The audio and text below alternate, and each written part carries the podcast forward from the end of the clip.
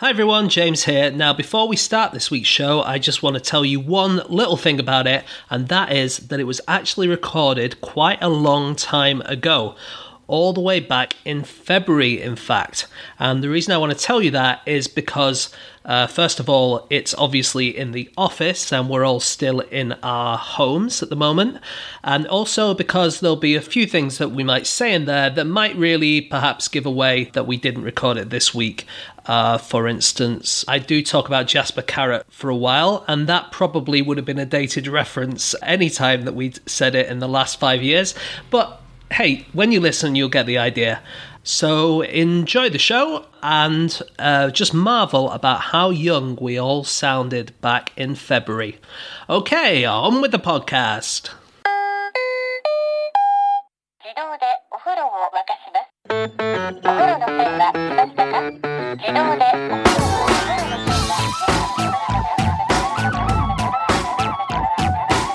Hello, and welcome to another episode of No Such Thing as a Fish, a weekly podcast coming to you from the QI offices in Covent Garden. My name is Dan Schreiber. I'm sitting here with James Harkin, Andrew Hunter Murray, and Anna Ptaszynski. And once again, we have gathered round the microphones with our four favorite facts from the last seven days. And in no particular order, here we go. Starting with you, Anna.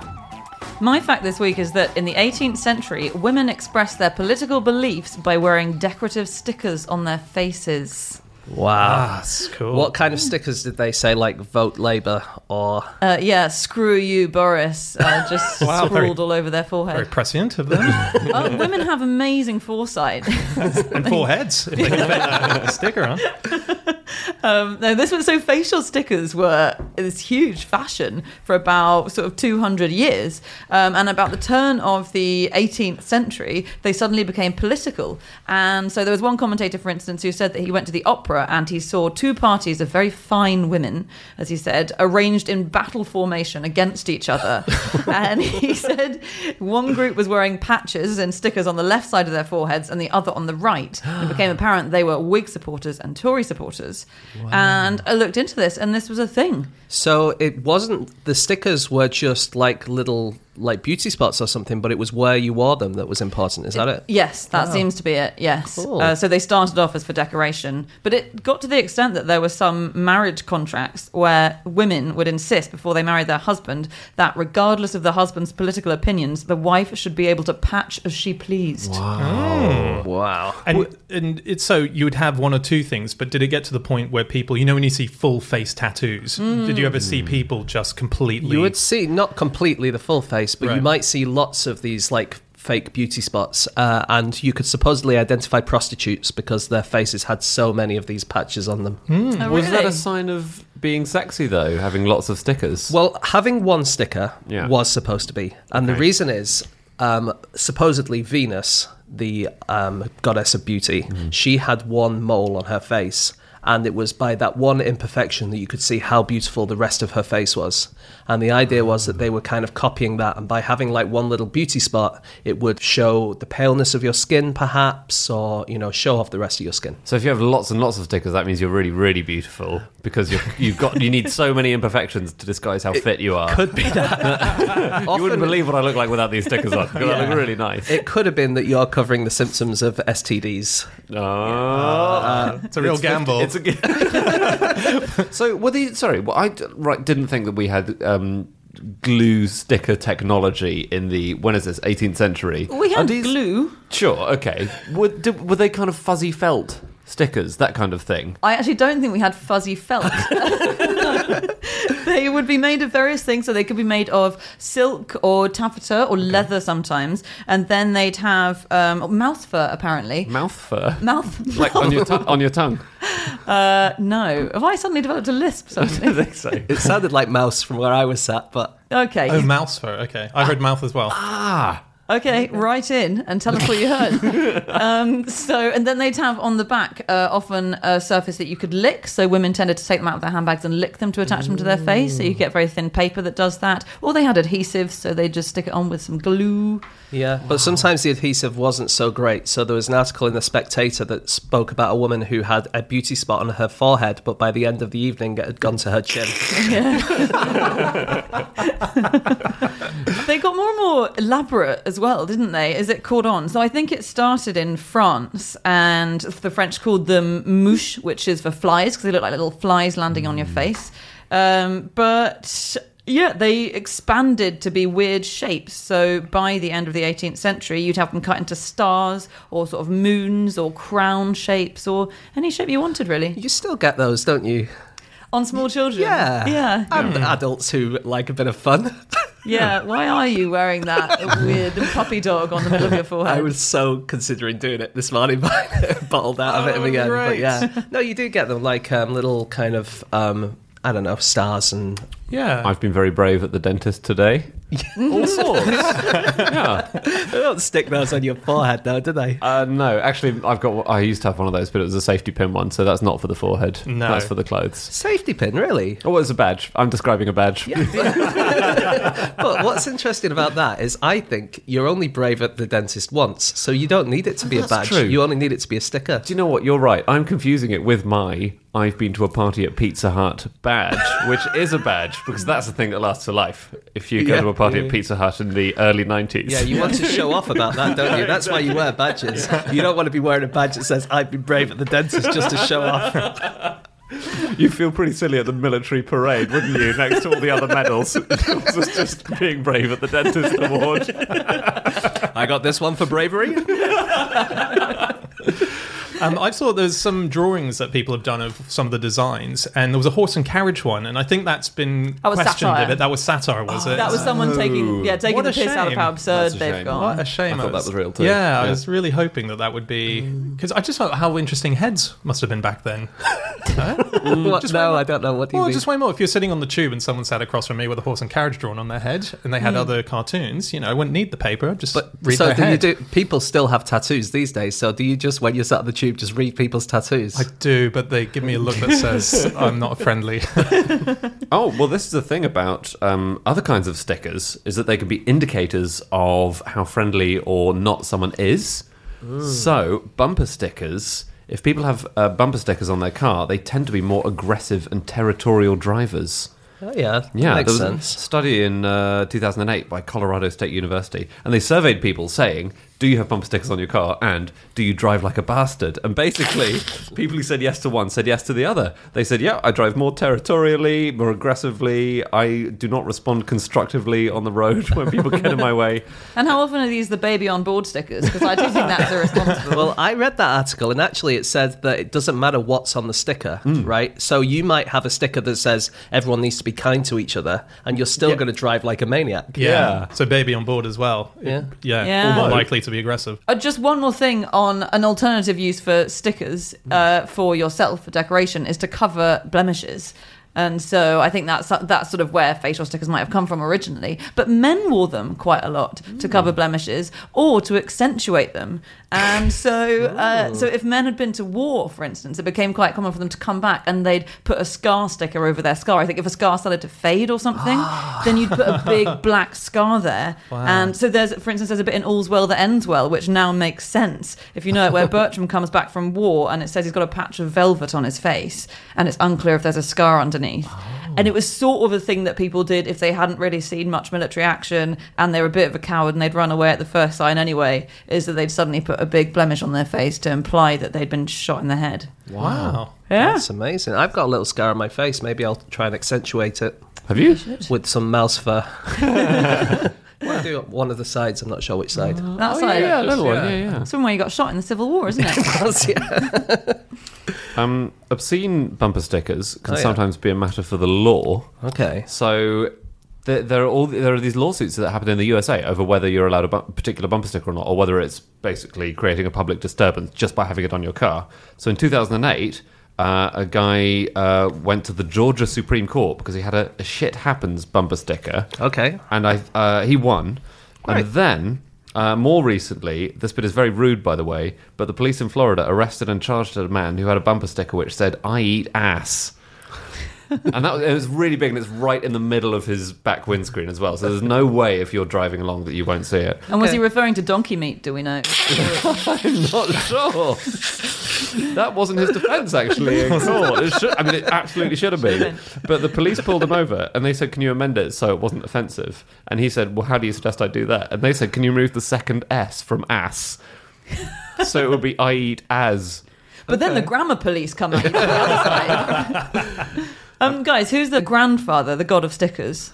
The god of stickers. The god of stickers You all has know to this. be Football albums. Panini. Yeah. Oh no, I was thinking of Mr. Avery. oh, Avery, yeah. Oh, Avery. Stanton. Uh, so I was, Sorry. sorry.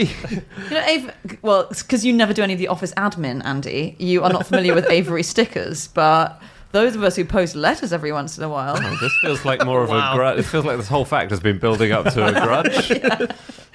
Um, no, so Stanton Avery, mate, was the inventor of the self-adhesive sticker, as in you didn't need to lick it, you didn't need to add glue to it, and he still dominates the label market today. So I was looking into him, and he um, so he built his first sticker machine. I love this by marrying together a motor from a washing machine and a sewing machine, sewing machine part. Okay. So he smushed them together and generated a shed load of stickers. His company was initially called Kum Kleen Products, spelling cum K U M, which I think is a good thing was changed. Uh, How, how did he make his glue? he was actually very cagey about the process. but he was also pretty tired. Uh, he was. he was super poor, uh, and so he really like d- dragged himself up from the bottom. He lived in a rented chicken coop while he was rented. He couldn't even afford the deposit on a chicken coop. did he pay the chickens every I don't know if the chickens own the coop. I think they were also renting. Oh, wow. wow Um, terrible flatmates. Yeah, you get eggs every morning. Oh, that's true. Yeah. Do you want to eat an egg if your flatmate has just laid it before your horrified eyes? I refuse to eat food that's come out of any of my friends' asses, however delicious. rented chicken. That's amazing. Yeah, it's so cool. He could have written, um, I eat, and then in brackets, eggs that have come out of a chicken's, close brackets, ass. Good. Another strong defence. So many arguments are going up for. Um, so he uh, tried a How bunch did- of business. How did, how did he get a washing machine in the chicken coop? Ah, so I think this was post chicken coop, and Okay. he got it because he married a slightly wealthier lady who lent him a bit of money. Wow. And he thought, I need is a washing machine. We go back to sewing your place on mine? Chicken's out tonight. Um, so anyway, Do you invite them to the hen do? he got laid that night. Okay, it is time for fact number two, and that is my fact. My fact this week is that the very first print run of The Adventures of Huckleberry Finn had to be pulped after a bookstore owner discovered someone had sneaked a drawing of a penis into one of the illustrations. The first suspect has to be the illustrator, I assume. Yes, we genuinely don't know. We don't know if it was the illustrator. We don't know if it was the photo engraver at the actual factory where they were printing the book. What we do know is when these books came out, at the end of chapter 32, Huck Finn is meeting his Aunt Sally and Uncle Silas, and Uncle Silas has a big erect penis drawn in in the illustration itself. And as a result, 30,000 copies had to be pulped. And did they? They reprinted. definitely checked. They checked the plot, and they don't. It's not part of the storyline that references Uncle Silas's erect penis. Weirdly, weirdly, I read the book and I can confirm there isn't a bit where Uncle Silas has an erection and Okay. is showing it off to his family. That must have been very disappointing when you got to the end of that. it's the only reason I bought the book in the first place. So this is obviously it's a very important book in American literature. Ernest Hemingway said all modern American literature comes from one book and is called Huckleberry Finn. And the idea was it was the first book that used the vernacular of Americans. At that point, Americans were really writing in the tone of British and European authors, um, not using the day-to-day language. And he kind of set the tone. Um, unfortunately, it's also um, a book that's laced with racism, and uh, that's caused huge problems basically since publication. It's, it's not a book that's sort of not been controversial throughout the years. The language use is difficult and racist, and we should say that it's set. Mark Twain wrote it in the 80s, but it's set about 40 years earlier in the 1840s, isn't it? Yeah. Um, and the main plot of Huckleberry Finn, for anyone who hasn't read it, is basically it's about Huck Finn, who is this kind of poor kid who, how old is he? 12 or 13? About that, yeah. And he runs away along with a runaway slave who is called Jim. And they run away together and they are good friends. And Jim is a very sympathetic character, but at the same time, very problematically drawn. Yeah, one of the Not drawn with an erect penis like Uncle Silas, we should say. people have objected to stuff other than that. So it was extremely controversial as soon as it was published, largely because of the kind of crudeness of some of the language and that it was written in this native dialect. It wasn't just like ordinary American dialect. It was proper Mississippi 1840s dialect. And it was banned for bad grammar and employment of inelegant expressions. Uh, things like in 1905, a Brooklyn library banned it because Huck not only itched, but he scratched. So apparently that's disgusting. And he said sweat when he should have said perspiration. So Mark Twain had been kind of unhappy with the way that publishing had been going, and he decided he didn't want to have normal publishers like before and get the money that way. He wanted to have a subscription service. So he sent people door to door with like um, you know the first chapter and said, "Look, there's this new book coming out. How do you fancy buying it? And then we'll send you all the t- chapters in future." And he basically, because he did this, it meant he could have full control of it, which meant he had full control of all of the um, illustrations. And it meant that when the illustrators kept sending him stuff, he was like, "Don't like that. Don't like that. Don't like that. Don't like that." Do like that, but Love you- that penis. Yeah. Oh, well, it's so is that maybe why That's- they that's one him? theory that the illustrator hated him so much because he kept asking him to change things that he was like, right, fine. Hmm. But they offered a massive reward to the pressmen working on the novel, and they, a five hundred dollar reward, which would have been a lot of hmm. money today, and no one fessed up. So we still there's no culprit. Still, and is the is the investigation still open? I think the offers, the reward is still available. Uh, he had a terrible relationship with his sort of typesetters and proofreaders and everyone like that, didn't he? Which might be why they were so pissed off with him. He hated them, and it does sound like they kept on trying to improve his punctuation and grammar, which was deliberately vernacular. And once upon getting a text back and seeing the corrections that had been made, he wrote to a friend, "I've telegraphed orders to have the proofreader shot without giving him time to pray." So it was tense, I think. Wow. If someone wrote that about me. I'd draw a penis on their picture.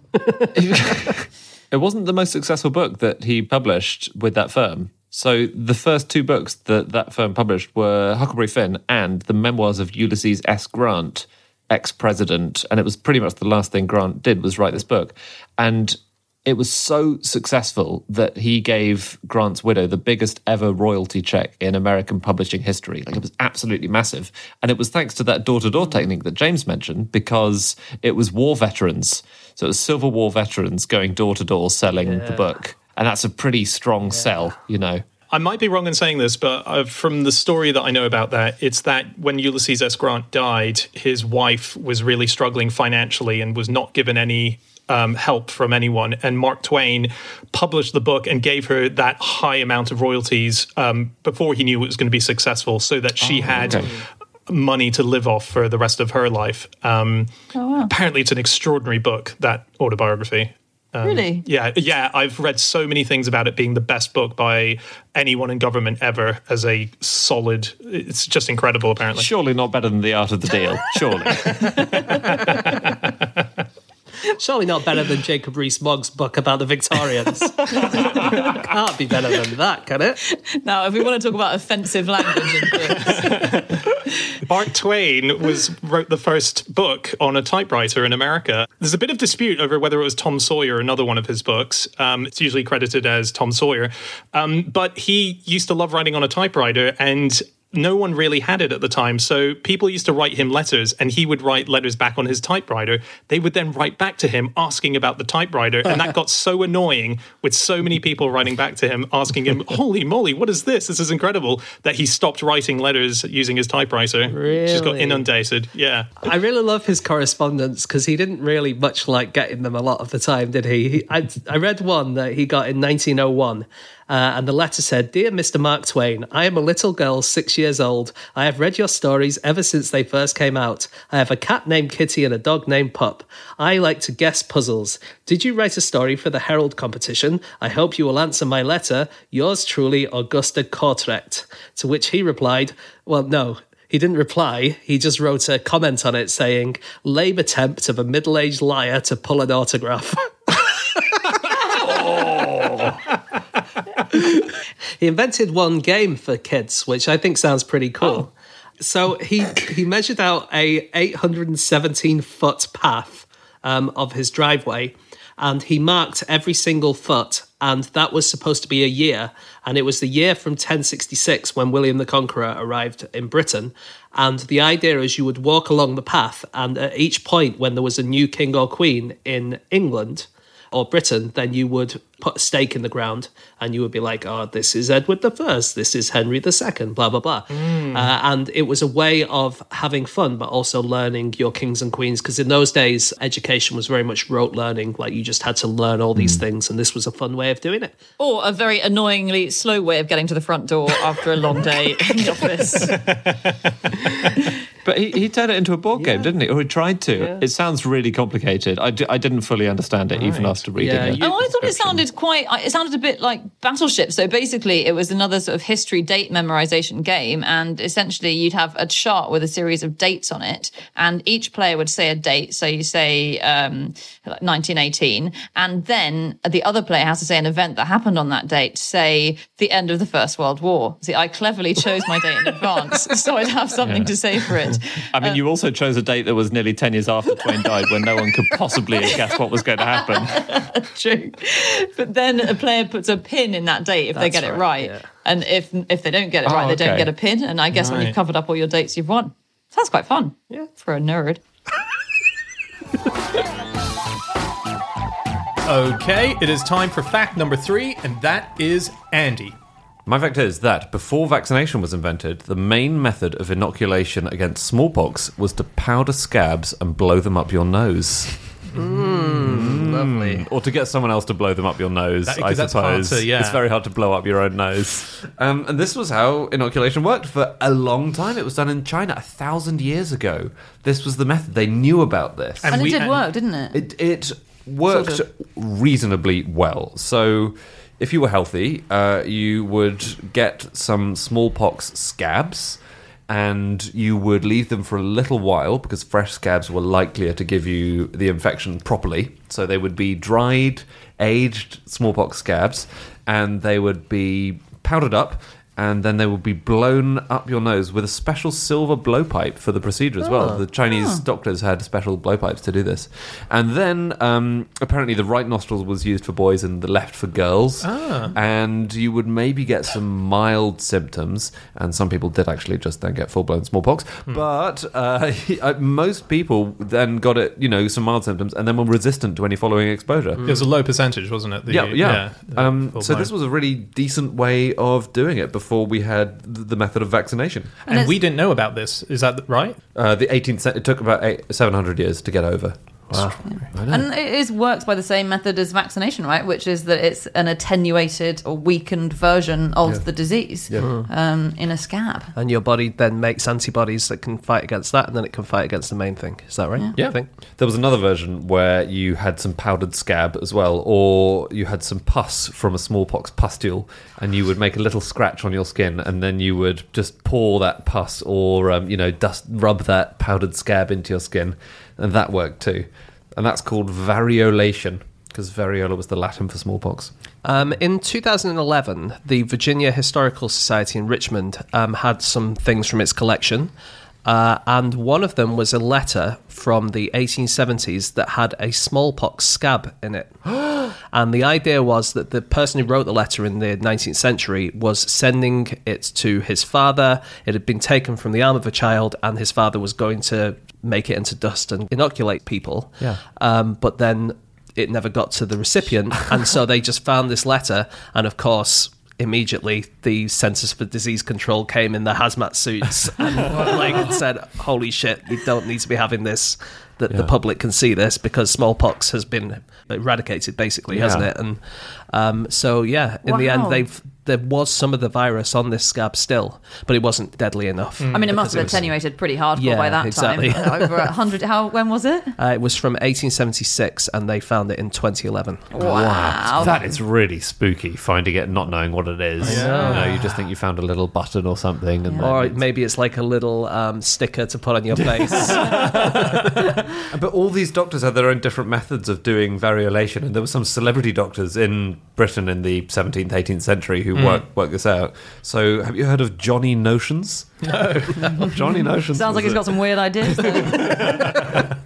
Well, he was a Scottish doctor, and he had a really successful method for variolating because he would he would collect the pus first of all, Yeah. and everyone had their own method of making it a bit less deadly, basically. So he would dry it with peat smoke. So he had a lovely sort of smoky flavour for the past, very nice. And then he would bury it in the ground between sheets of glass, okay, with Right. some camphor. Um, then he would keep it there for seven or eight years. This it's like he's know. making a whiskey, isn't it? It really, yeah, genuine is. And then he would uh, insert it, and he would then put a cabbage leaf on top as a plaster. And this was apparently a really good way of doing it, and it Yeah. just gave you the nice amount. I suppose it does take the edge off the um, pus, doesn't it? It's a nice peaty, cabbagey flavour to it. Yeah, They, apparently, you were more likely to get a job if you could be seen to have smallpox scars. Because then the suggestion was, oh, great, you can work with us. You're not going to pass it on. You've had it already. So that, Yeah. that was seen as a sort of, ah, great, safe workmate. So, two two of the earliest people who worked with inoculation were uh, Robert Koch in Germany and Louis Pasteur in France, uh, and they fell out with each other because um, Pasteur once was doing a talk and he used the phrase "recueil allemande," which means a collection of German writing, but the translator translated it as orgueil allemande, which means German arrogance. And so um, Koch never forgave him for that because he thought that Pasteur was calling him arrogant. Although I think that before that they loathed each Yeah. other. If you read the dialogues that they had, the letters they wrote each other, it's just basically spitting with rage. You know, uh, Koch writing letters to Pasteur accusing him of stealing all of his ideas and vice versa, saying you're a fraud. You know, really foul language because there was this huge fight basically when we suddenly discovered the power of the idea of vaccination between a few scientists, wasn't there? uh, so was that was after Jenner? Y- Yes. Yes, it Edward was. Jenner. Oh, okay. So Edward Jenner is the person who um, kind of we give the we say created vaccinations Yes. today, right? He um, got it from milkmaids. Did he? Yeah, because there were milkmaids near him, and he noticed that they got a thing called cowpox, which is a disease that cows got, and they would only get one single pustule on their hands, which is where they've been touching the cows because of all the milking. And he theorized maybe this is a milder version of smallpox. So then he did this amazing gamble, Jenner. He took some pus from a milkmaid and uh, he injected it into a child. Yeah. And then six, yeah, not his child, by the way. Although he did also do it with his own child actually later on, so fair play. Um, Well, I and, think when he knew it worked. and then he, six weeks later, he injected the child with full blown smallpox, um, and he didn't know how it worked. And um, yeah, and then, but later in life, they became friends. So Him and the child. yeah, James Phipps, he was the son of uh, Edward Jenner's gardener. Which, if it hadn't worked, would have made the gardening very, very awkward. I think for a long time. I think he would have ruined your rose bush after that. He had smallpox when he was a child, Jenner. Uh, and one of the reasons that he kind of went into getting rid of it later is because he had such a bad time of it. He was variolated, so they gave him some of the pus or some or sc- scabs or something. Um, but he was prepared for that by being starved, purged, and bled, and locked in a stable with other infected boys. With until the- other infected boys. yeah. So they kind of variolated all these people, gave them like very mild symptoms, and then put them all in a stable. Wow. Meanwhile, Stanton Avery's outside of the chicken coop. you don't know you're born, mate. Okay, it's time for our final fact of the show, and that is James. Okay, my fact this week is that you can tell if a movie character is a goodie or a baddie by the kind of phone they use. That's that sucks now that I know that, and I'm watching movies. I know. Sorry, this is not just a spoiler of one movie. This is a spoiler of all movies. Um, so this came up in my RSS feed, um, thanks to the blog Nitarama, which I follow, and it was an interview with Rian Johnson, who is the director of the film Knives Out. Uh, and he said that Apple have forbid filmmakers from letting villains use their iPhones on the screen. And so, if one of your characters is using an Apple product, then they must be a good guy. Mm. Oh, thank. So you can't tell who's the good guy in The Good, the Bad, and the Ugly, for instance, or oh. It's a Wonderful Life. I'm not sure any of them had mobile phones in those. They've been fine. edited in. It's yeah, yeah. But sometimes it's not clear who is a goodie and who's a baddie. If someone is, if someone pushes one person in front of a train to save five people, who will be allowed an iPhone at the situation? You're absolutely right. In Yeah. any decent story, everyone has a mixture of good and bad in them, isn't? Everyone has one iPhone and one Android. Yeah, that's that's a good point. Actually, that saves it for me because the movie might have been sponsored by Samsung, for example. Yeah, Yeah. of course. Yeah, so that's good. Okay, great. Um, so- I'll stop googling which phone sponsored all my movies. Now. um, but yeah, and there was also an article in The Verge that says that Apple says that its products should only be used in the best light. Uh, th- that reflects favorably on Apple products, and they don't. They, according to Apple, they don't pay to have their phones in movies, but what they do do is give lots of free phones and Right. MacBooks and stuff to the people who are making the movies uh, in return for them being Nice. But you, they wouldn't show someone looking up on the internet how to kill orphans on, No. a, on a MacBook. On a MacBook, you couldn't no, do no, that no, on a. MacBook. No. yeah, were to inject this pus into the gardener's son, they wouldn't do that. Um, but this is a thing called product displacement. Which is the it's always kind of like product displacement. Product displacement is where you replace a real brand with a fictional one because the original brand are really annoyed about. Oh, okay. it. So um, there's a film called Flight, which stars Denzel Washington as an alcoholic pilot who Oh, yeah, somehow seen he, he manages to pull off a crazy move. He the plane's about to crash due to you know it's it's all gone wrong on the plane, Mm. and he manages to fly it in upside down and then land it the right way up at the very last moment. I've got to say, the first five minutes of that movie is one of the best things I've ever seen. it's so tense. It's so amazing. okay. And the rest is terrible, right? you didn't want to say it out loud, but I've seen it too. It's shit. Well, if Dan thinks a film is bad, I've got to tell people not to watch it, especially now the ending's been spoiled anyway. Well, the rest of the film is, I gather, just a lengthy legal process about whether he was right to save the play. It's a legal drama. Imagine if you go to watch that film hmm. and you're five minutes late. that would be the worst thing ever. oh my god. they should make it into a short and release it, a short film. Yeah. Yeah. Anyway, It's Robert Zemeckis who gave us Back to the Future. he is an alcoholic pilot.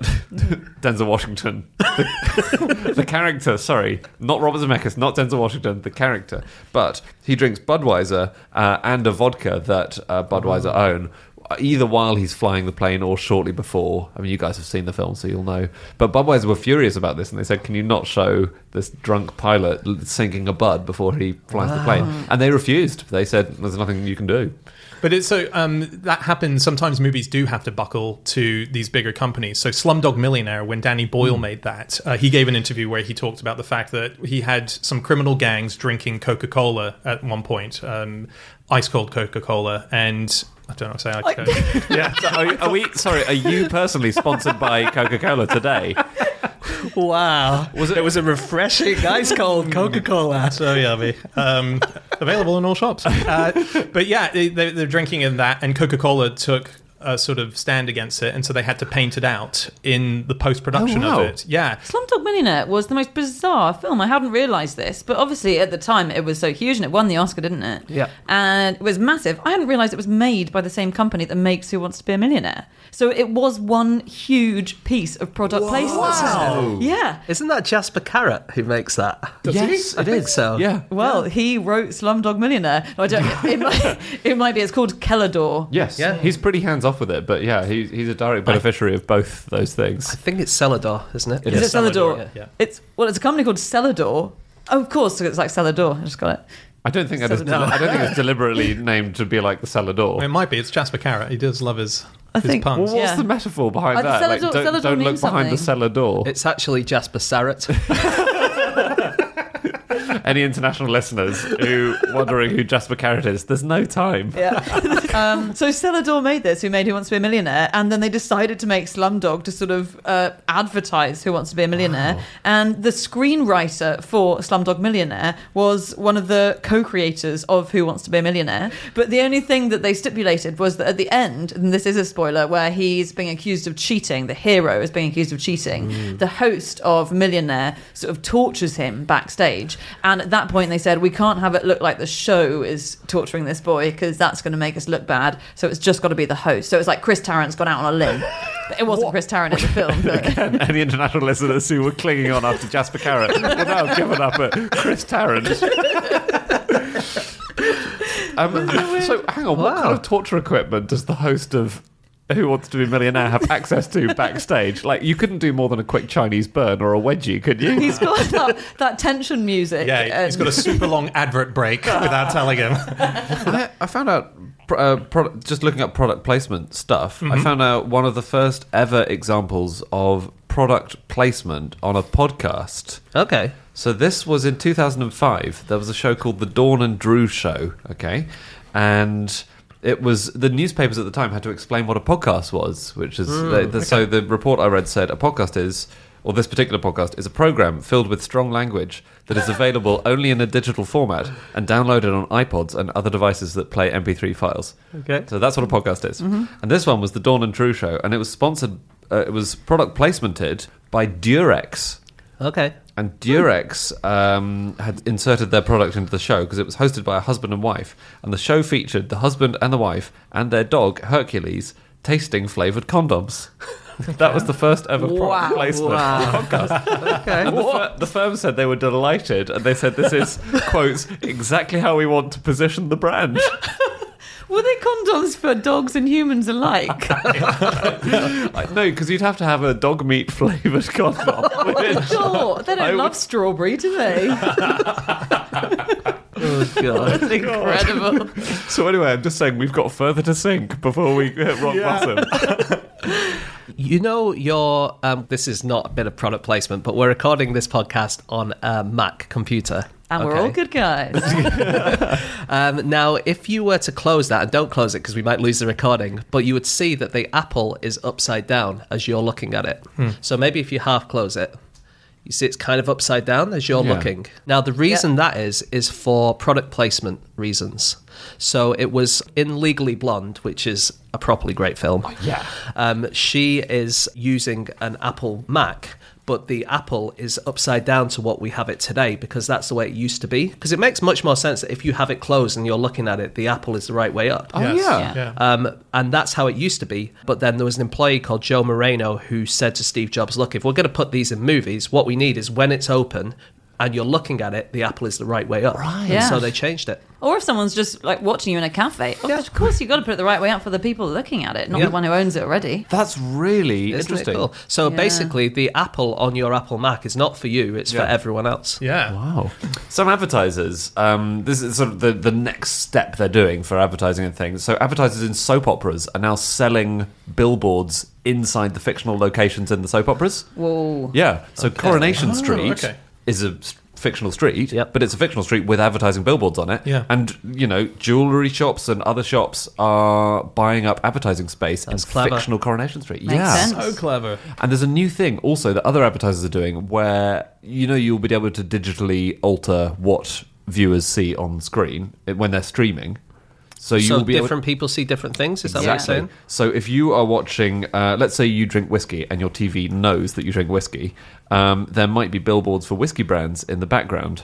Whereas if you, But what if you're a person who like secretly buys dog meat flavored condoms and you're watching Coronation Street with your parents, and suddenly That's such a good point. That's such a good point. The whole yeah. family looking at each other suspiciously. it's like an Agatha Christie. Yeah, exactly. Wow. Or they might do it based on the time of day, even. So if you're watching late at night, there'll be adverts for. as we all do, watch Coronation Street late at night. Absolutely, have another late night set. Um, yeah, there'll be adverts for, I guess, late night stuff like swearing or Wow, Whiskey. cocaine. Whereas if you're watching in the morning, it'll just be adverts for cereal and orange juice. wow. Or whiskey. Just one ironic thing about this fact is that apples are a sign that someone's a villain. What? Huh? In films, apparently, people have spotted this. If you're the baddie, you're always eating an apple. Not always. This isn't for across films. Yep. So, Mr. Bond. The bad guys in Doctor Who do that, don't they? Because an apple a day keeps the doctor away. Uh, this is true. Please send in more if you've seen them. But uh, Draco Malfoy does it. Uh, Geoffrey Rush in Pirates of the Caribbean eats and crunches down an apple. Colin Farrell when he's playing a vampire in something or other. Um, and it's it's got a name. It's the arrogant apple. Sometimes Okay. it's really just to show your dominance because Okay. it's kind of showing you're so aloof. Yeah, yeah. I can eat an apple as well as talking to you. I don't give enough of a crap about what you're saying to stop eating my apple. I wonder if there's like the history of the poisoned apple in fairy tales and things. That's been theorized Oh, on has the it? internet, James. You should check the internet out for more on that. Gar- Garden of Eden. Again, Traditionally, an apple was eaten there. it's all on the forums. It sounds like we can think of everything on the internet, Anna. So I'm not worried.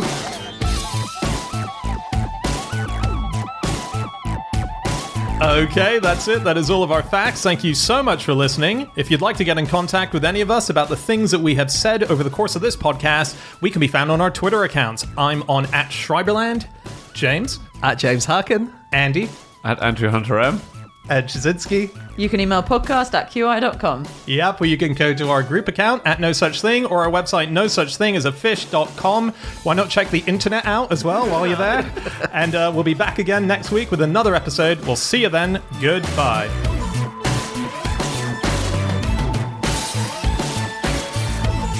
Anyway, uh, our sponsors this week are the new Durex range of Pedigree Chum. Stop the podcast.